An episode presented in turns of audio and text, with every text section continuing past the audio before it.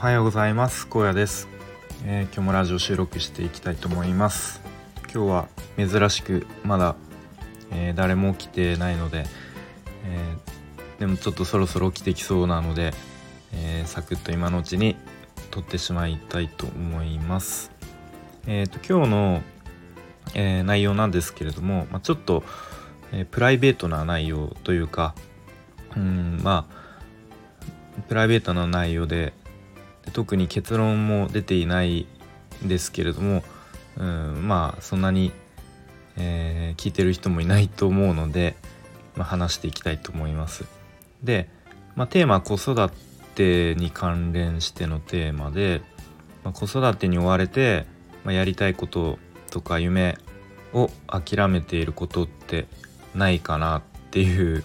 ちょっと長めのタイトルというか題名です。でまあなんでこんなことあの話そうかとか考えるかっていうきっかけになったのが、まあ、先日ボイシーでとはるさんワーママ、えー、ちょっと名前はっきり覚えてないですけどワーママはるさんみたいな方の、まあ、結構フォロワーがすごい多くて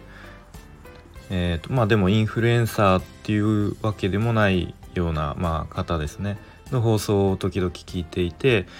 でその放送の中で視聴者さんからの、えー、質問に答えるっていう場面があってでその質問っていうのが、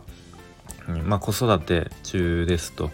で、まあ、なかなか時間が取れない中えっ、とまあ多分その視聴者さんはやりたいことがあって、まあ、その日々朝朝の時点ではあのまあ、夜寝かしつけたら子供寝かしつけた後に、まあ、そのやりたいことやるぞっていうやる気があるんだけれども、まあ、夜になるともう一日の、まあ、疲れとかあのが出てで結局やらずに終わってしまうみたいな日々を過ごしている中で、まあ、このままだとその自分のやりたいことのこう源泉というかそういうあのやりたいことがどんどんなくなってしまうのではないかっていうふうにちょっとあの怖いですみたいなあの、まあ、質問というかコメントですね。でまあ、それに対してそのハルさんという方は、まあ、結論そのやりたいことっていうのはなくならないと思いますよと。で、えー、まあいずれその少し子育て落ち着いたらできるようになる時が来るみたいなことだったかな、まあ、とにかくそのやりたいことっていうのはなくならないと思うし、まあ、やりたいことがあるっていうのはあの素晴らしいことですよみたいなことを多分言っていて。であなるほどと。で僕の妻はうーんどうなのかなと思って。意外とそんなそういうなんかこうちょっと普段聞けないあんま聞いたことなかったので最近は。である日ちょっと夜あそういえばさっつってなんかあのまあやりたいこととかなんか今あ本当あるんだけどでも子育てであの諦めてることとかってなんかあるのって聞いたらうーんまあ特にないかなと。で、まあ、夜子供を寝かしつけた後の時間はもう本当に無になりたいと。でまあ、テレビとかぼーっと見ながらうんまあ何も考えない状態というか、まあ、誰からもこう何も言われない状態にあのなりたいっていうふうに言ってましたね。まああのー、日中はもう子供からいろいろあれしたいとか遊んでとかお腹すいあのお菓子食べたいとかちょっとまあ、結構今下の子がイヤイヤ期なのでねちょっと気に入らないとすぐあのわーって泣いたりしてまあそんな中で、まあ、そういうことも、まあ、思うのは当然かなと思いますね。で、まあ、そのやりたいことを諦めてるっていう感覚はもうないというか、まあ、そういう感覚ではないかなっていうふうに言ってましたね。なのでまあ本当に多分日々の子育ていっぱいいっぱいでやりたいことがあるとか、まあ、そういうこう発想も、うんまあ、ちょっと今は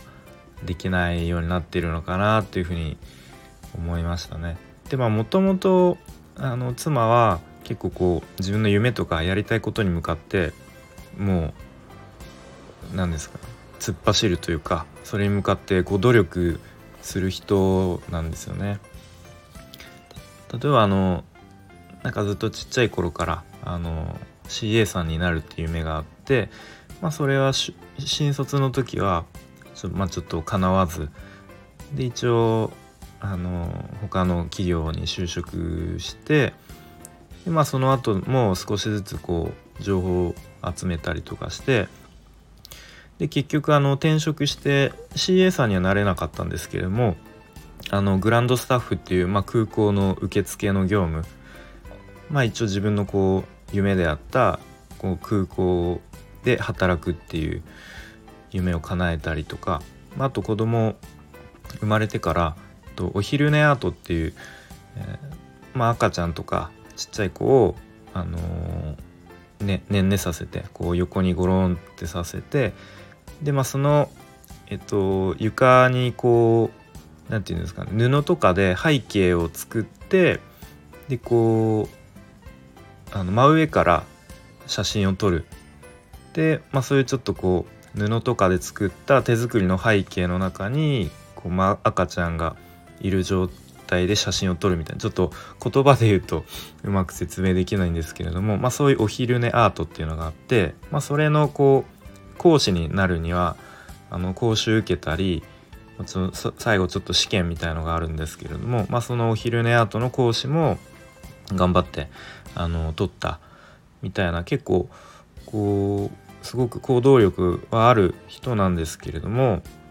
やっぱり今の状況だとまあ、ちっちゃい子供2人いて、まあ、日々もそれでいっぱいいっぱいになってしまってるんだなっていうのを、まあ、改めてそのあの返事を聞いて思いましたね。でまあ僕は少しでもその妻の負担を減らしたいなとは思うんですけれどもうんまあ普段は、えーまあ、仕事の日は昼間はいないし、まあ、朝も結構早いんでね子供たち起きてきてすぐあの仕事を行って、まあ、夜、まあ、ちょっと家帰ってきてから、まあ、そういう家事育児にの時間が取れるぐらいですまああとは休みの日はあのまあ家族との時間過ごしますけれどもうーんやっぱりどうしても負担はすごく妻にかかってると思いますね。で結構話を聞くのが下手くそなんですよね僕は。あのまあ、日頃のこう今日はこういうのが大変だったとか、まあ、最近子供があのこういう風にしてあのまあしんどいわとかうまくいかないみたいな話を聞いてると結構ねついついこう解決策を思い浮かんでそれを言いたくなってしまうんですよね僕は。でも多分その妻との会話の中で必要なのはその解決策ではなくてあのまあ、共感するというかの寄り添ってあげるみたいなのが必要っていうのはあの分かってるんですけどやっぱりどうしてもこういやそれはじゃあこうした方がいいんじゃないみたいな言いたくなったり、まあ、ちょっと実際言ったりしちゃうんですよね。うん、だからそこでうまく話を聞いてあげられればこう、まあ、体力的にはしんどくてもこう気持ち的に少しあの妻もあの気持ちが楽になると思うので、うんまあ、本当に、まあ、夜って結構、まあ、その日の一日の疲れも出て自分にもあんまり余裕がないとそういうふうにこうゆっくり話を聞くっていうのもなかなかできないんですよね。うん、まあそんな感じでそんな感じでというか、まあ、ちょっと話まとめると、うんまあ、少しでもその子育ての負担妻の負担を減らしてあげたいのと、うんあのー、まあ、体力的にしんどい時でも少しでもこう話を聞いたりして心の負担を軽くしてあげられればなというふうに思っております。ということで、まあ、今日はうんまあ本当に今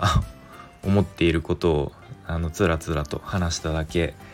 なんですけれども、えー、まあ、聞いてくれてありがとうございました。えー、今日は休みなので、まあ、一日家族といい時間過ごしたいと思います。それでは良い一日を。